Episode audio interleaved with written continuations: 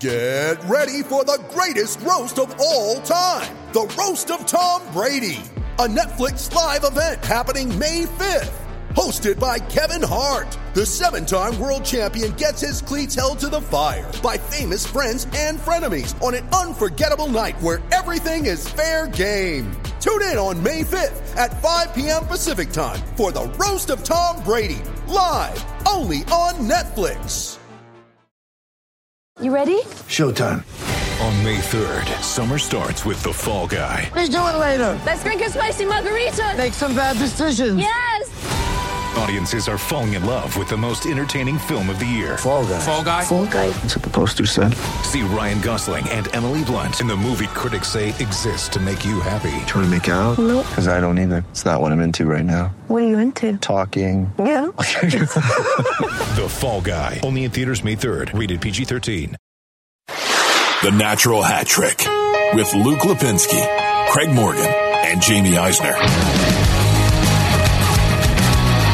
Welcome into episode two thirty-three of the Natural Hat Trick Podcast alongside Jamie Eisner. The Natty Hattie. And Craig Morgan, are you there? Hello, governors. Craig Morgan is here. I'm Luke Lipinski. Craig is calling in from... Raleigh, North Carolina. way, way to say it like a robot. Uh, how are you doing out there, Craig? How's, how's, how's this road trip treating you? Oh, it's been pretty easy so far, actually. Two stops in Florida, which is not a bad place to be. I saw some family, saw some friends, and now we're in Raleigh. It's just ready for the trip to end, apparently. Uh, okay, we are going to start. We got a lot to get to today. We're going to try and keep this relatively condensed. I want to start with the uh, athletic story that somebody sent us, actually, and then Craig just forwarded over to us. By Justin Bourne, who I will say is one of my favorite uh, hockey media people out there, but the... The gist of the story, I'm going to see if I can find the exact headline. It, the gist of the story is basically why the Coyotes should trade Taylor Hall. And I read it. They're trading him, yes. We we all we all read it. Um, I didn't find any reason to believe that they should trade Taylor Hall. Did you guys? Well, I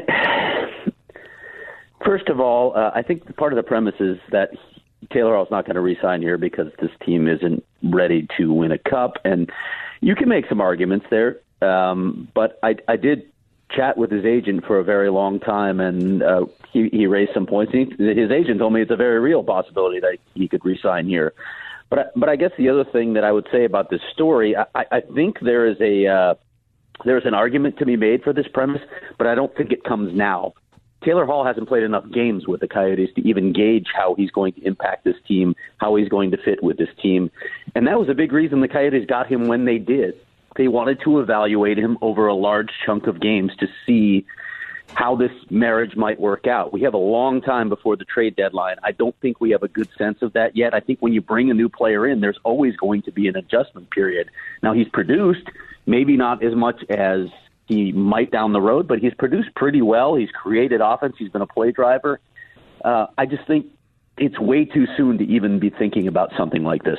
Yeah, the timing's what struck me as weird because, look, there is a scenario where, let's say, the Coyotes go on a you know a three twelve and one stretch, and all of a sudden they're they're they're six or eight points back of a playoff spot in this hypothetical scenario, and then you're going, well, if you're not overly confident that you're going to re-sign Taylor Hall or that he's just going to test the market regardless of where he goes anyway on July first, then you try to get some assets to recoup what you, because you really didn't give up that much relatively in terms of prospect-wise. Maybe you can recoup some prospects. But writing that now makes very little sense. The, the trade happened, what, three weeks ago? We've played yeah. eleven games with yeah. the Coyotes. Like it, it's a very weird weird timing for that to be there now. And, and you know, not to put on a tinfoil hat or anything, but I feel like that's an article that doesn't get written about many teams, and unless you are the Arizona Coyotes. Like if he gets traded to one of twenty-five other teams, those articles don't come out at this point. And, and definitely seven north of the border. That's what's weird. I, I, there's certainly that element to it, but I also think maybe you don't appreciate what Taylor Hall has done for this team if you're not watching the Coyotes on a, re, a regular basis. But he's clearly made Oliver Ekman-Larsson better. Hall himself has been good. Yeah, they what are they? They're six and five since they got him. They also don't have their number one goalie, and for a couple games in there, didn't have their number two goalie either. I just there's this perception, and maybe he doesn't stay, but there's this perception that, oh, he'll never go there. He wants to go to Montreal, and maybe that, that plays out. But I I have not gotten the feeling, and Craig, you can correct me if, if you think I'm wrong, but I have not gotten the uh, impression from Taylor Hall that he's already decided he's not staying. I think he wants to see if this team can win. I know there's parts of this team he liked before he even started playing for them, and if this team gets into the playoffs and wins a round or two, I think it's very possible he stays, and I know the Coyotes want him. Yeah, I, I agree with all of that. Um, they also don't have Nick Chalmerson, who's going to be coming back very soon, and that will impact things as well. Um, I, the other premise in the story was that, yeah, the, you know, the Coyotes aren't a team that's going to spend to the cap. Well, they're spending to the cap right now. They are a cap team. Things have changed since Alex Morello came on board, and I'm not sure if if everybody is fully aware of the impact he's had from on the financial aspects of the Coyotes, but they're not that team that can't spend anymore. They can spend, and they are spending. So when you look at the possibility of bringing Taylor Hall back, I don't think the money is going to be an issue, aside from the fact that the Coyotes have to figure out a way to fit him in under the ceiling because they are so close to the ceiling. Yeah, that's a great point. I think the, the perception of the Coyotes out there, even before this trade, was still that they're, by some people, they're just trying to get over the cap floor, and by other people that maybe this is something they're doing for this season, and then they're going to go back to being towards the, the bottom of the league in salary. Like you just said, the, the only reason money's an issue for them in terms of re-signing Taylor Hall is they have to get creative because they've already spent too much, essentially. So I, I just, I'm with I'm with Jamie in the sense that it doesn't make a whole lot of sense timing-wise for this. You know, if, if you... If you swing a trade and you deal Taylor Hall, do you get slightly better prospects than what you gave up? I mean, maybe, but they're unknown commodities, and I don't know what sort of message that sends to your locker room either, where you're like, oh, yeah, we gave you guys two weeks, and um, you didn't win the cup in early January, so we gave up on you, because that's basically, on some level, the message you're sending, isn't it? Yeah, yeah, go ahead, J B. yeah, I think I've said enough on this one. Yeah, it just, it just the timing is weird. It doesn't it doesn't make a lot of sense. It almost seems like, look, the reality is if you're going to make that move now, you never make the trade to begin with. Like there's there's absolutely, to me, there's no reason after eleven games, given the fact the Coyotes are still in first place in the Pacific, they're six and five with Taylor Hall, and he's played pretty pretty darn good for them so far. And you figure he'll get better, if anything. You, you would assume there's really no reason. Like if you're going to make the trade in the first place, there'd be no reason to make that trade now. You're not, yeah, and I don't know that Justin is suggesting trading him right now. It, I mean, it could be, you know, this is what they should consider at the trade deadline. But again, it, we get a lot of time before the trade deadline. A lot can happen between now and then, and that was what the Coyotes were planning for. They wanted to see what would happen between now and then. Yeah, and look, the, the timing is weird because either you do it then or you do it immediately when the trade was made, saying, okay, but if this, then that type of a deal with it. It just feels like this is like a weird in-between time to throw that thought out there. They didn't make that deal to then swing a second deal and slightly upgrade Nate Schnarr into something else. That was not that was not the driving force behind trading for Taylor Hall. And there is excitement around this team now, even from people that aren't necessarily Coyotes fans locally that are just sports fans. There's a lot more excitement when you bring in a guy that just won league M V P a, a year and a half ago. And they are also tied for first place right now, and they've been doing it without their number one goalie. So, like I said, Justin Bourne's one of my favorite hockey me, uh, media personalities out there. I'm not I'm not trying to bash him, but just the uh, the the concept here, I don't I don't really I don't get it. Um, all right, let's get to some of this other stuff. Let's start with the uh, the Predators firing Peter Laviolette, hiring John Hines. That is the thirteenth team to make a coaching change since the end of last season. That's almost half the league. That's crazy. But what he did... So by, by this time next season, Rick Tocchet will be like top five in terms of tenure. It's true. I, it's it's weird. He might be there in March. Um, but, but more importantly, though, is when you make a coaching change like that, you expect... Getting, getting like a boost to your team. Maybe get some scoring from unexpected places. Oh, uh, Craig, you do you want to comment? This ahead of time? Uh, no, but we this ahead of time? we were both on the same page because I was reaching for the bell if Jamie didn't. Okay, and you also brought free pastries in on a day when I'm not there. Well, they were, they were free to Luke. Is that correct? Yeah, Jamie brought them in. Credit to, to Jamie; they were delicious. Yeah, huh? That's that's, that's neat. How's Raleigh? Yeah. Well, to be fair, Craig, if you were here on uh, pastries, if if oh. you if you were here and in studio, we would have allowed you to bring us pastries. Yeah. So that's it's okay. Yeah, see, you can do it next week. That's fine. Um, yes, Chicago's defense is so bad now that they're letting opposing goalies score on them. That's that's the headline here. Oh, it happened while I was on the plane, by the way. Oh, well, lucky I you. Thought, of course, it happened to the Blackhawks. Of course, it happened to the Blackhawks. Uh, that's outstanding. But it's really cool, right? goalie goals oh, yeah. is cool. This is the first one since Mike Smith. Yeah, what, twelfth one in N H L history or something? Even that number yeah. seems high. Yeah. For a second, I thought Canada's goalie in the World Junior Championships was trying to close out the championship game by doing this, but it, that didn't happen. Um, I guess let's talk World Juniors here since we uh, since we just stumbled into that topic. Barrett Hayton, pretty good tournament despite the injury.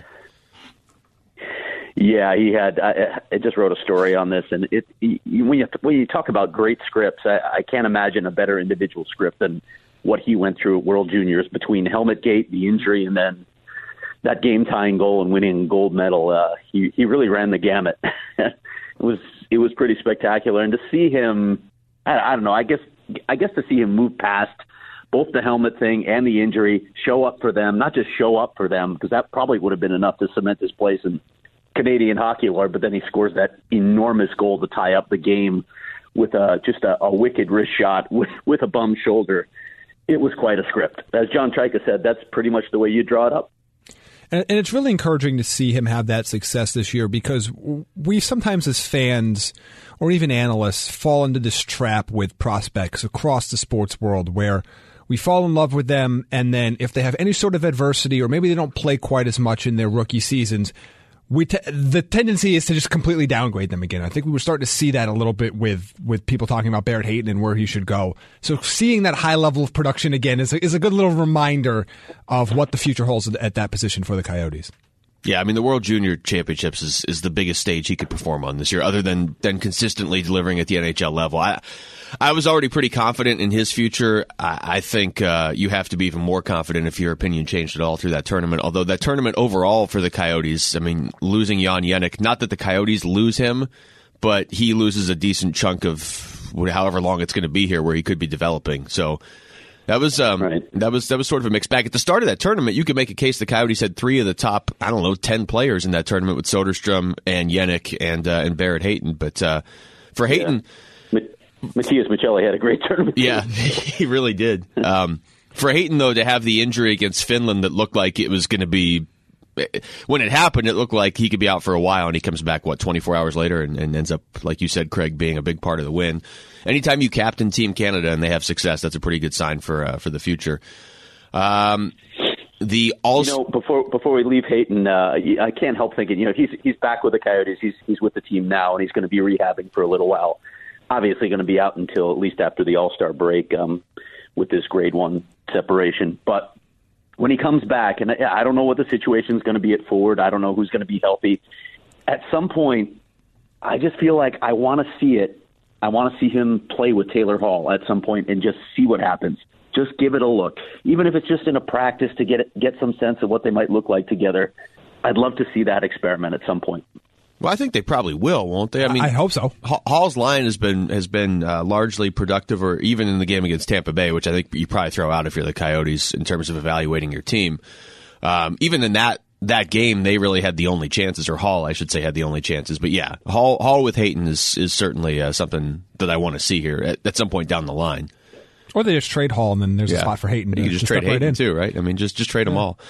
Uh, All-Star last man in balloting is today, and the All-Star jerseys are out. Um, they are. Obviously designed in such a way to appeal to the Craig Morgans of the world. So we'll start with Craig.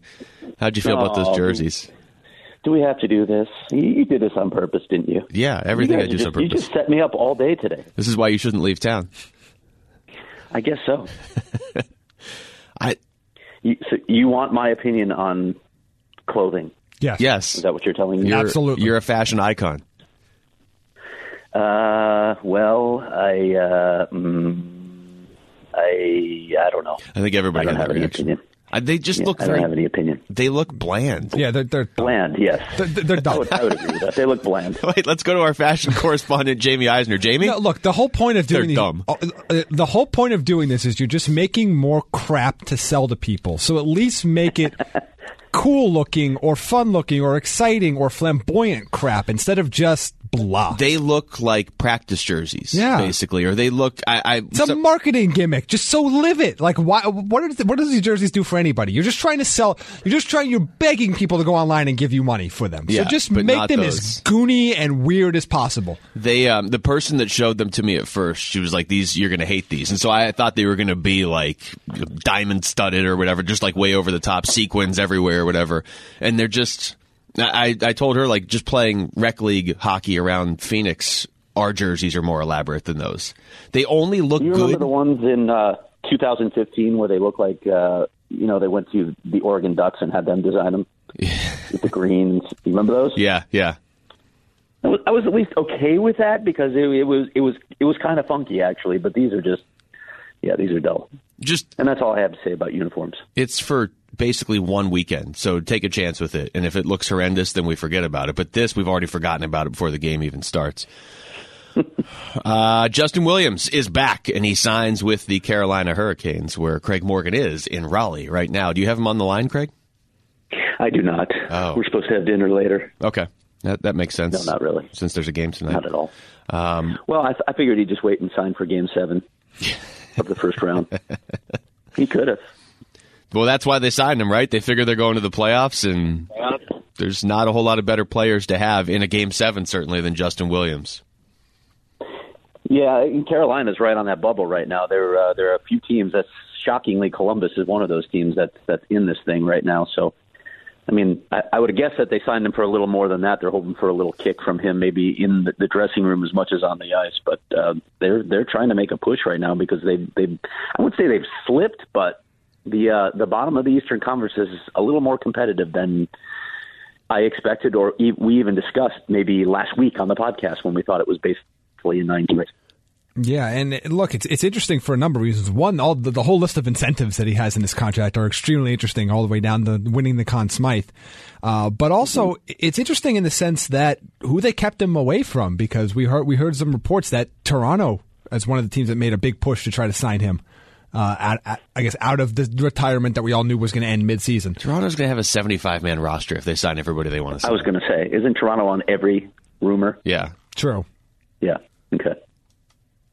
That's it? That was, it. that was the end of Jamie's yeah, thoughts. I like, I like stopping conversations, yes. That's why I'm here. Well, speaking of Toronto, then, let's transition over to Auston Matthews, who is already at the uh, the thirty-goal mark, actually thirty-one now, um, in forty-five games. He, I, I believe all of us picked him to win the Rocket Richard a couple weeks ago, right? Uh, but we should mention David Pastrnak just has thirty-five goals in forty-five games. I mean, Pastrnak is always right there. And the thing is, Ovechkin always wins this award.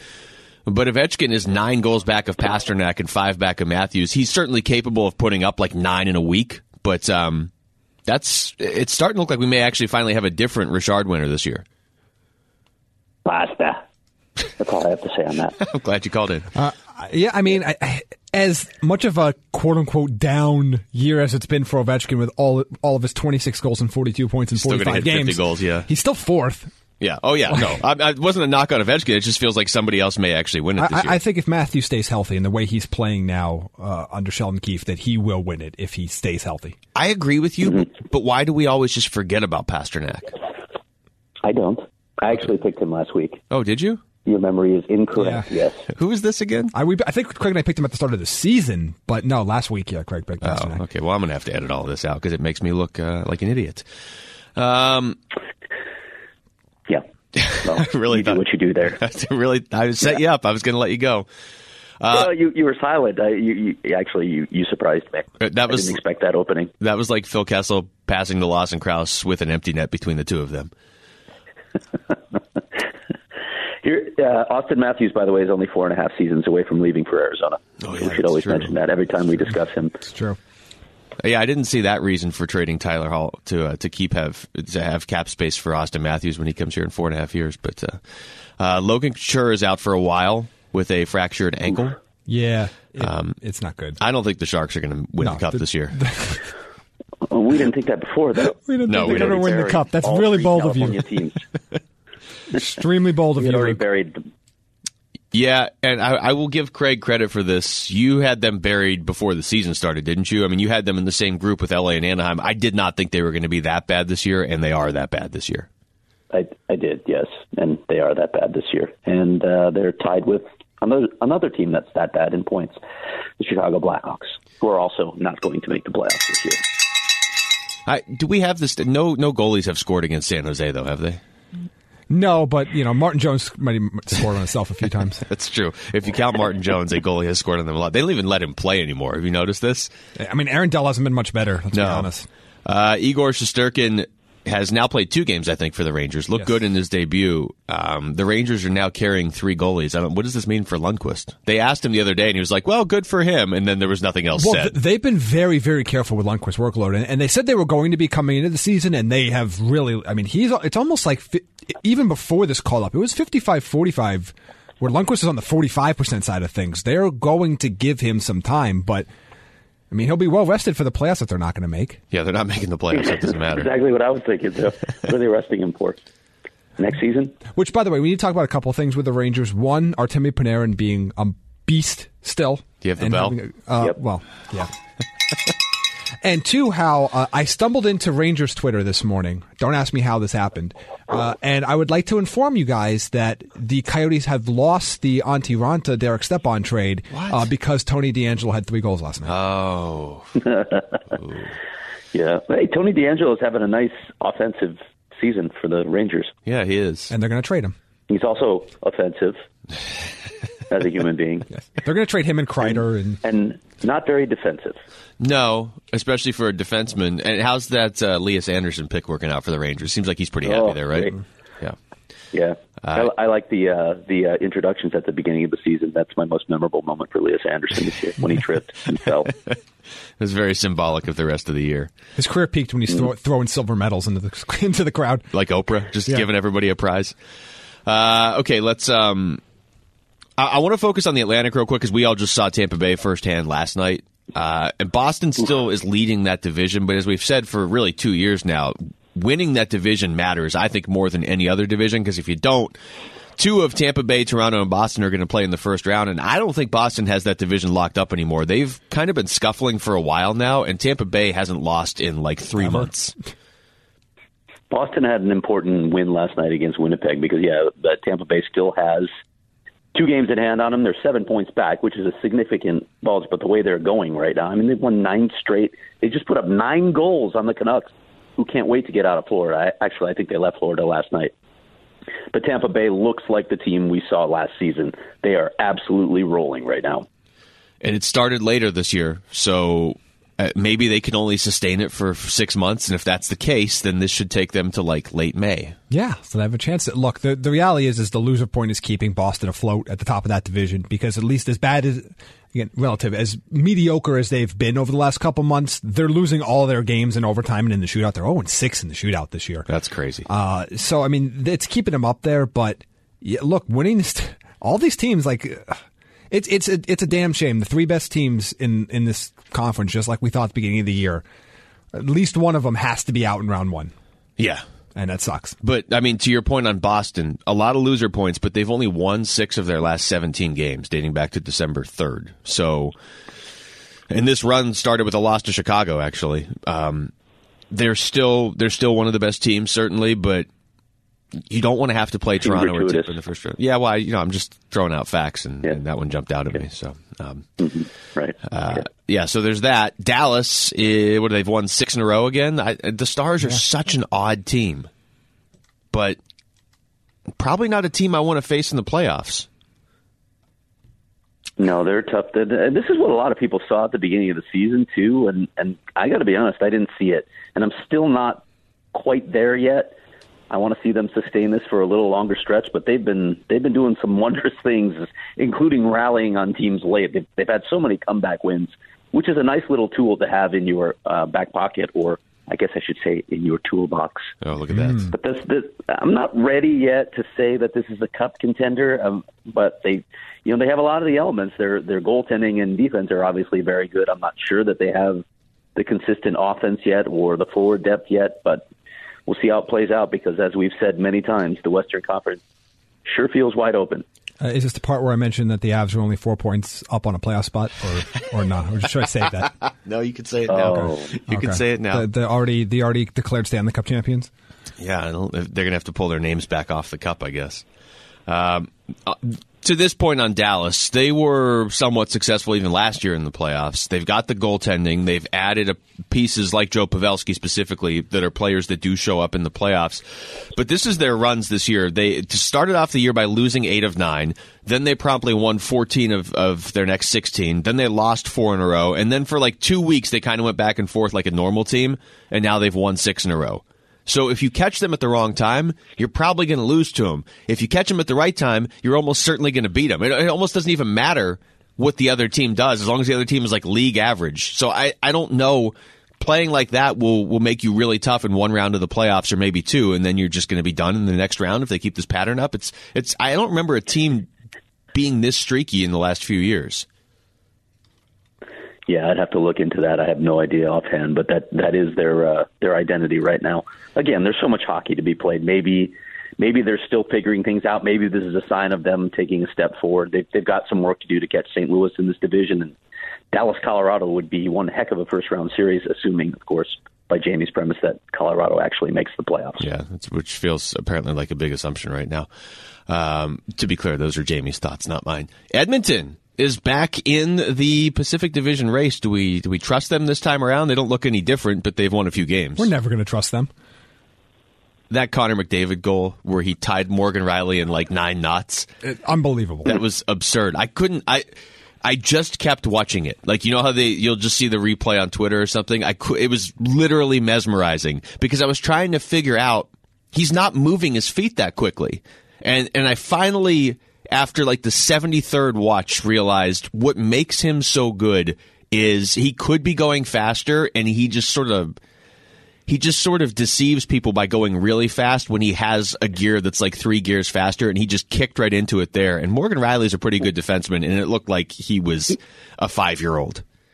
He stayed tight to Morgan Rielly, so there was the, you know, he, he had the right sort of gap to be able to make a move when he wanted to, and the look-off, I mean, he was looking to pass the whole time, and there was no one there. And I think finally Morgan Rielly's like, okay, what are you looking at? And as soon as he did, he was around him. And then, then the move when he got in on tight, scored the goal too, was equally ridiculous. That was that was one of the best goals I've ever seen. It looked, I had somebody say this to me the other day, it looked like a basketball play almost, where he, he has that much control, but then remember he's on ice skates, but it really did look like a basketball player coming down, ready to dunk, and there's one defender, and he's looking to pass the whole time, but there's nobody there, like you said, Craig, and then he just goes right in, and the goalie felt almost secondary on that play.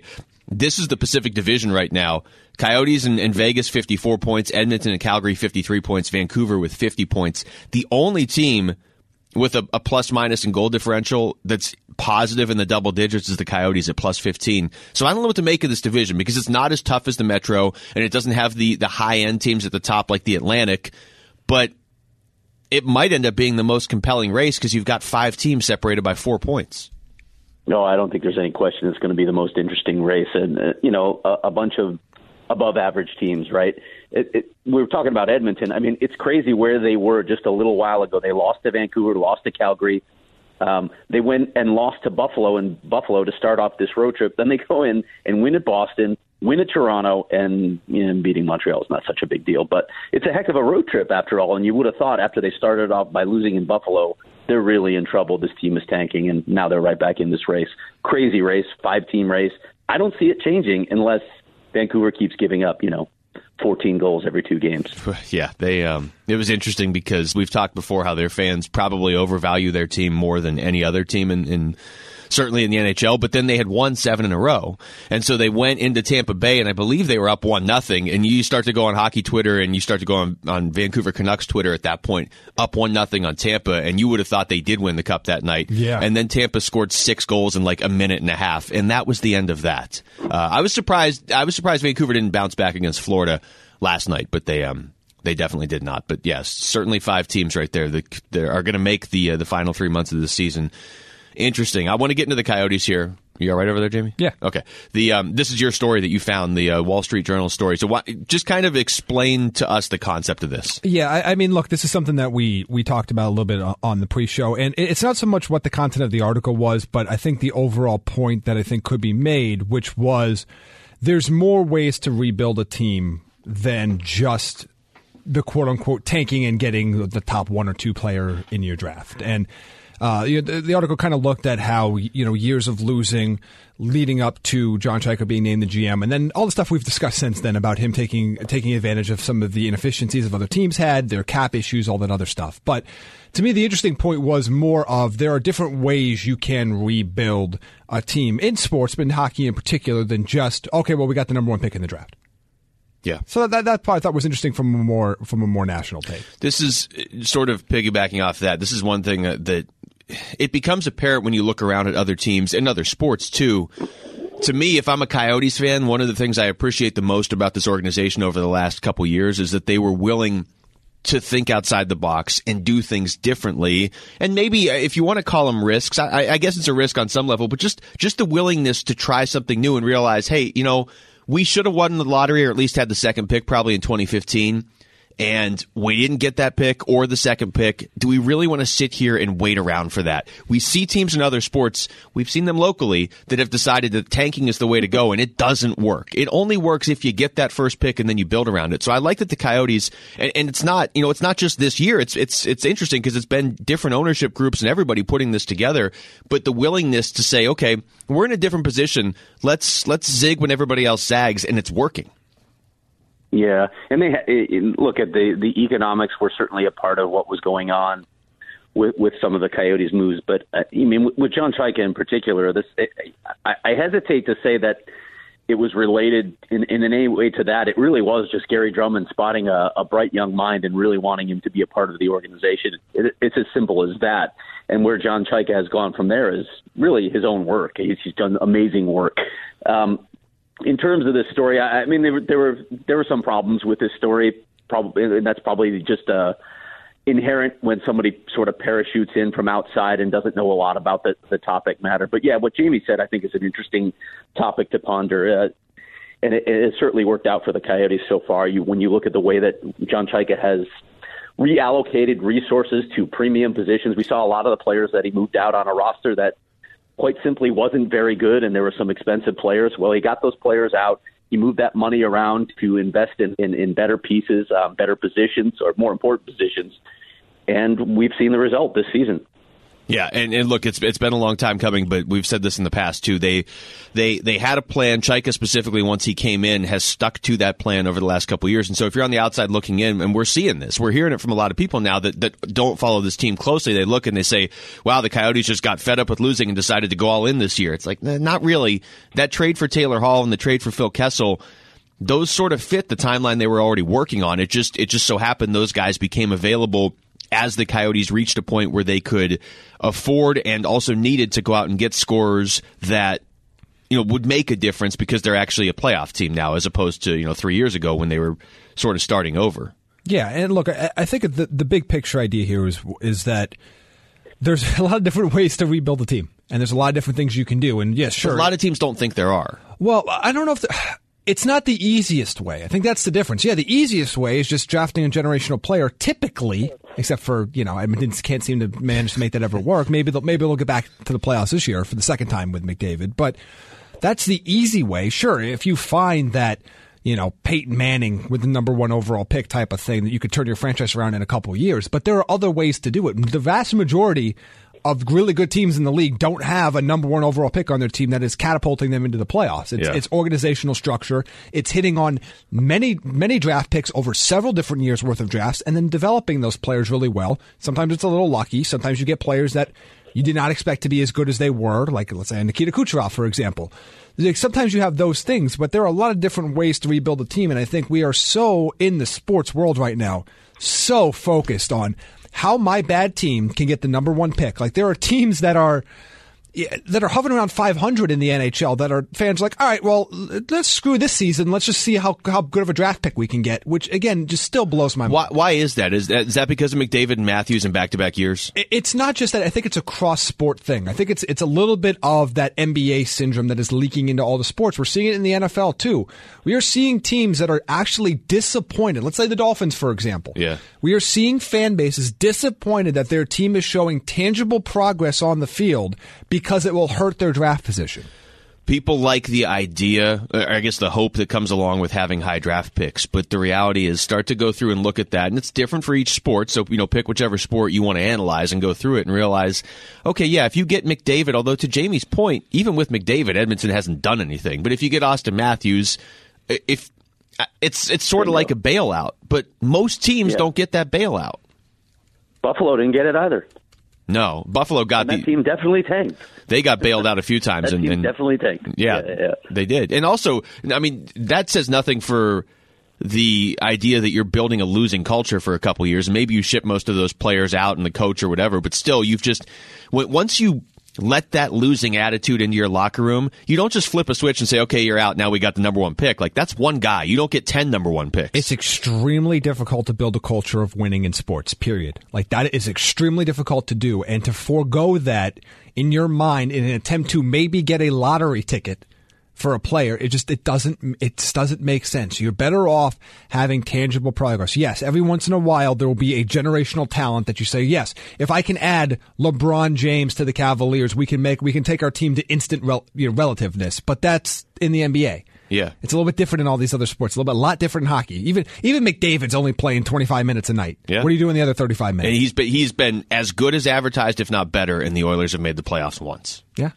I mean, it's it is what it is. Like, like you start. It's it's to me, it, and it's something across sports, and it's really something that's been bothering me for a while. And I went on a rant about it on, on a football podcast, but it, it's just I, I appreciate the idea that as fans, people are more aware of cap issues and prospects and development than they probably have ever been. They care about it more, but I think it has actually hurt fandom overall. People are not content just being fans anymore. People would rather say, if if I can't, if this, people are are willing to eschew positive steps or even maybe even a playoff appearance because they might get a player that they like more in the draft. And I think that's a weird, I don't think there's any been ever a time in history where fans were like, no, I would rather my team miss the playoffs by a few games and get in the lottery than make the playoffs and have a shot. That's and we thing. Are seeing the this lottery, too. All the time. It's it's a lottery to get a lottery ticket, basically. Yes. That's basically what it is. Um, I, did you just use the word eschew? I did. In there? Wow. And you weren't talking about your shoes? No.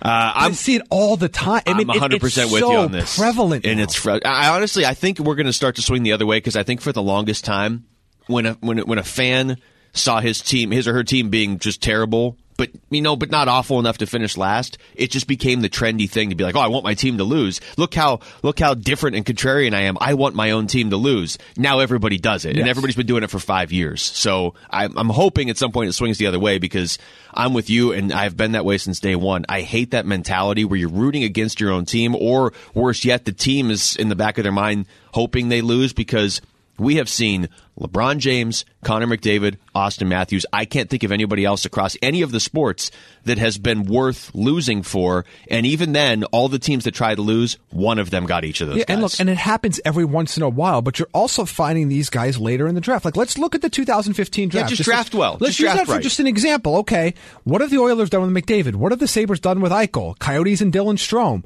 I mean, Mitch Marner was a big addition to Toronto, but I think adding John Tavares and then drafting Auston Matthews are the bigger reasons why that they're, they're a, a cup. Yeah, if they just had Marner, they would not be a playoff. You know, Noah Hanifin, Pavel Zak. I mean, so you have to go down to maybe Mikko Rantanen at ten, Matthew Barzal at sixteen to see why to go to th- this is a huge piece of these teams, and that's at ten and sixteen. Yeah. Like, I, I just think people think, like, if you if you don't have the number one or number two pick, that you just, it's a waste of a draft. And I, I don't understand this mentality. This is still such an inexact science. You need, people need instant rewards at this point. But, yeah, I would rather be the the already good team that drafts well and adds a decent player. That's that's obviously the recipe to success, as yes. opposed to just having a terrible team and gets one guy that might be a really good player. Craig, you're our you guys, really good player. Uh, finished now? Yeah, yeah. I'm sorry. Finished now? I forgot you were okay. there. Uh, let's get to listener yeah, questions. Should we get to listener questions? Yeah, yeah. That's a good idea. Let's start. let's let's start with Carl. Um, is Craig? Shout out to Carl. Much. Should we give Carl a shout out here? I think we should give Carl a shout out here. We are giving Carl a shout out right here. Carl. Carl we, Putnam. Um, yes, we're all big Carl, fans I'm of yours. Happy to hear. I'm happy to hear that you're on the mend. Carl has dealt with some some tough health issues. We're not going to obviously mention all that stuff, Carl, but we're just glad to hear you're feeling better. And now Luke will read your question first. Well, funny, funny you bring that up, Craig, because the uh, the question is directly to you. Is Craig bringing me back some Eastern North Carolina style slaw and boiled potatoes? That doesn't even sound good, does it? I don't want. Yeah, slaw and the answer is no, Carl. Oh, okay, that's, no. that's typical, flat out Craig. No. That doesn't sound like. Back. Back to normal now, Carl. It, no, yeah, it I'm does not, not you something. sound like something that travels well either. No, it doesn't. Um, but this one is even more egregious. Gilbert, does Jamie's back hurt from always having to carry the show? No, but my stomach hurts from laughing at this question. It, it, look, it's it's a burden that I, I'm... A burner account? Is that what you said? It's a burden I'm comfortable taking. Okay. Uh, okay, this one's from Jake. I'll just say Jake.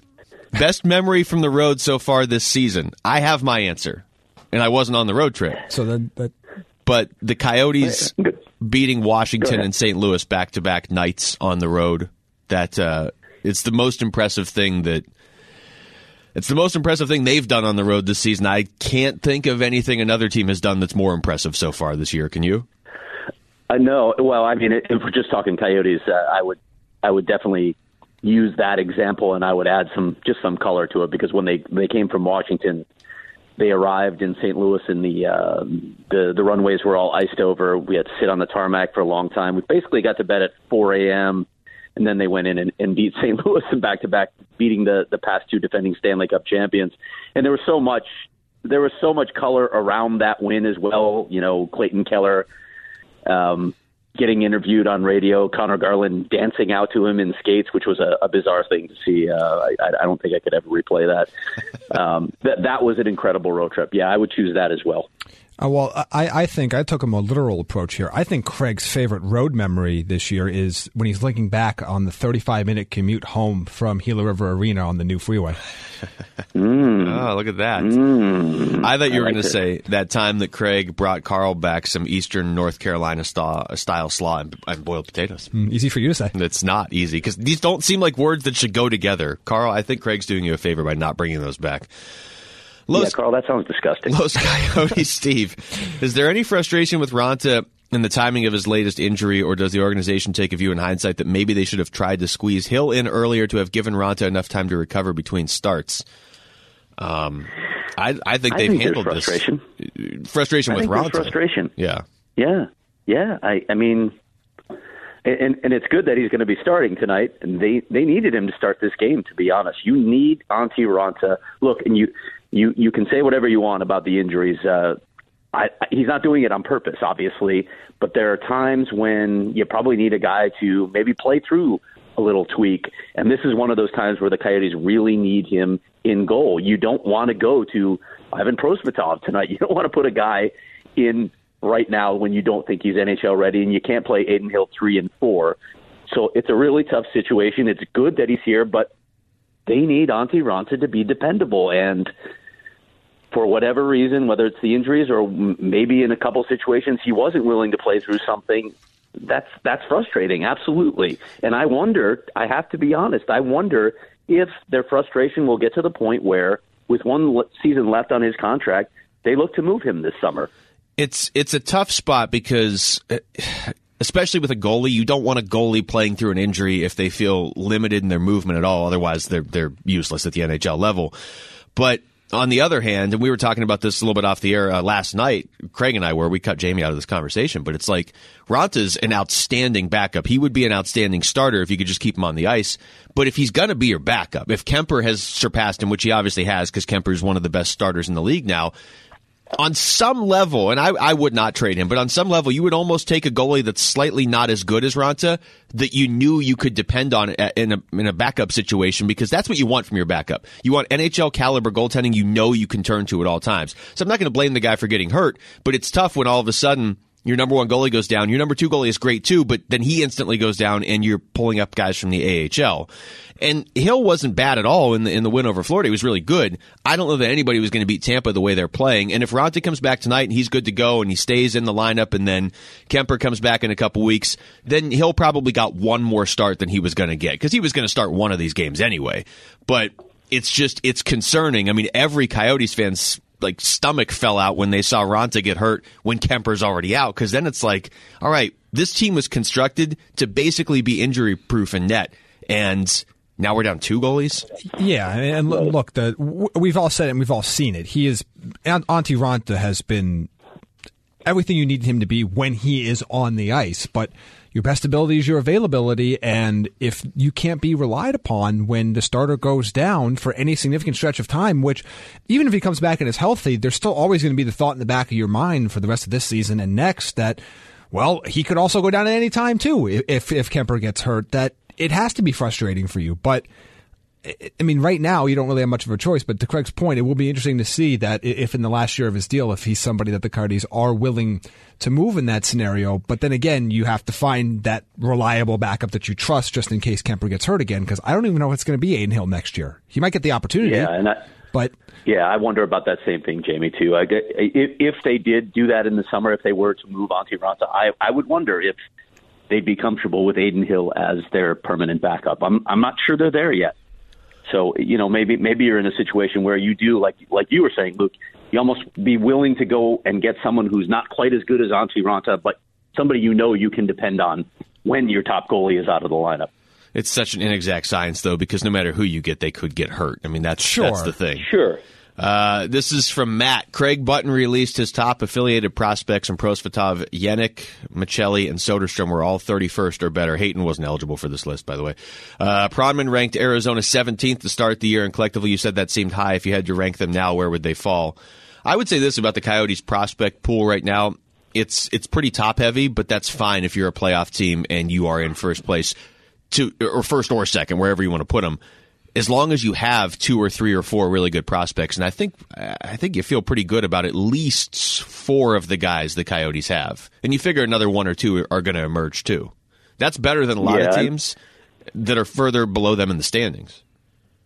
John Chaika pretty much said that, you know, at this point it's not about having this wave of, of players coming in. It's more about timing now with, you know, contracts of, of older guys that might be moving out or, or pieces that you need to fill in on this roster. And that's pretty much the situation they're in right now with some of these top guys that we just mentioned, that most of them played in the World Junior Championship. That's where their top prospects really are, other than the goaltenders and, and maybe Kyle Capobianco, who looks like he could be uh, a depth defenseman, I, I guess high ceiling of like a number four guy.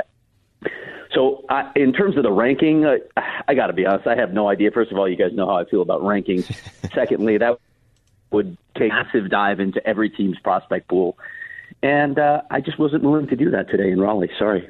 Yeah, I mean, it, it, it's tough to do that because, again, I, I'm not anywhere near as familiar with thirty other uh, prospect pools to actually give a, an educated answer to that. But I, I will say that the, the Coyote system has done nothing but take a step forward this year. I mean, there's been a few guys in development. You know, Jan Jenyk is, is one of the guys that he was an interesting guy when we talked about him in the offseason, but is much more of a player now in their system uh, than we thought he was going to be. But They they have some guys at key positions. Again, I'm assuming we're we're not including Hayton on this this conversation anymore because it wasn't included in, in Prominence. He just list, wasn't but, eligible for that list. Yeah, yeah, but I mean, Soderstrom coming up. I mean, there, there's some interesting pieces, but there's also not a lot of N H L ready pieces. So and and we've talked about we we talked about that before. I don't think that's necessarily a bad thing, but there's it, not room for them right it's now. It's just going to be no, because there's not. But there's going to need to be, particularly on the blue line.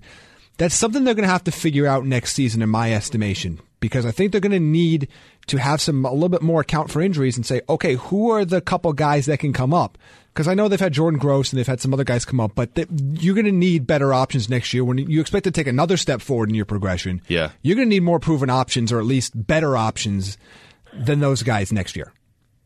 Uh, Dangle Snipe Belly, couple questions here. Friendliest N H L er to interview past and present. I oh, mean, boy. Uh, uh, Shane Doan certainly is one of them. Antoine Vermette yeah. is, uh, if you want to go outside the Coyotes, I would say Brent Burns. I would say Sidney Crosby. And I would say Ryan O'Reilly might be the mm-hmm. like the happiest guy to interview in the world. Yeah, Antti Raanta's on that list too. That's true. Super that's, happy guy. That's very true. Yeah, that, that that's a long list. That's hard. But Christian Fisher too. I mean, there's, the Coyotes have a lot of good interviews right now. They uh, do. I could name ten Coyotes. Better goalie goals. That's going to be a drop. Just Craig saying, I can name ten Coyotes. Better goalie goals. The ones scored by goalies on the opposition or the ones scored by goalies on themselves? Well, we know mm. Martin Jones is going to vote well, for. Well, Mike Smith falls on both categories. He does. He does. Yeah. And, he uh, has the goalie goal and he has butt goal. Create your ideal taco, shell fillings, et cetera. That that was mm. Okay, first of all, let's start with the shell, hard or soft. You know, honestly, it just depends on the day. Um, okay. Yeah, so it really it depends on the day and the restaurant. I would say if it's a restaurant you don't know very well, go hard shell. Jamie, uh, I'm I'm a soft shell. I like soft shell. You are okay. Says a lot about I'm a hard shell guy. Okay. I like the crunch. Um, all right, now the, the, pro- the problem with the main with, filling, but the problem with, the only problem with the hard shell is that you have to trust the structural integrity. That is the taco. True. Like there, there's a lot that can go yeah, wrong. That's true. And by the way, those ones that have like the flat bottoms, they're the worst because like you bite into they them and there's like weird it angles. It just explodes. Yeah, they explode and they're like shards go into the roof of your mouth. Like it, it, glass it, breaks down the street. It creates way more problems than it solves. So just the structural integrity of the taco is incredibly important. This is. I, let me just crunch. take crunch a step back so and say this is okay. What I love about this podcast. We all have three different places we urgently need to be right now, and we're talking yes. about the structural integrity of the shell of a taco, and we're all in. Uh, filling, I would say actually beef, unless you, if you can see the ocean from where you're eating, you need mm. to get a fish or shrimp taco. Good call. Very good yes. call on that. But what kind of beef? How do you want to tease it? I'm a, I'm a carne asada guy, but I will say I'll, I'll go pork if it's al pastor. Yes, that's the only way to go pork there. But I'm, I'm, I'm good with just a good carne asada burrito. But if you yeah. can't see the ocean, a, a really, really well-seasoned and buttered lobster taco is to die lobster for. Lobster taco. That's to bougie. I've never had a lobster yeah, taco. They're to die for. Wow. Okay. Well, we're all going to Jamie's house in the Hamptons after this show. Uh, Desert Doggies ninety-six. Just, I'm going to run through these pretty quick. He just pointed out that uh, the Coyotes each year under Rick Tocchet have gotten progressively better, which um, it's a good thing to know. And, and I think what the point was there too is that they're having shorter losing streaks, yep. longer, longer positive point streaks, which is what you want to see. It's overall. I mean, obviously, you want to see a higher point total, but good teams and losing streaks quicker than bad teams. It I, just it's. It's one of the thing indicators to look at. It is remarkable enough that I have remarked to Tocchet himself in the past of how well this team responds when he asks them to do something. Like if he comes out after the game tonight and is like, I would like the uh, I'd like my guys to win the Stanley Cup tomorrow. Okay, well, that's a little bit different. But when he comes out, whether it's publicly or even behind closed doors with one or two specific things he wants fixed, it seems like they generally fix them within a couple days. I would agree with that. Yeah, that's that's one of the characteristics of this team is how resilient is it.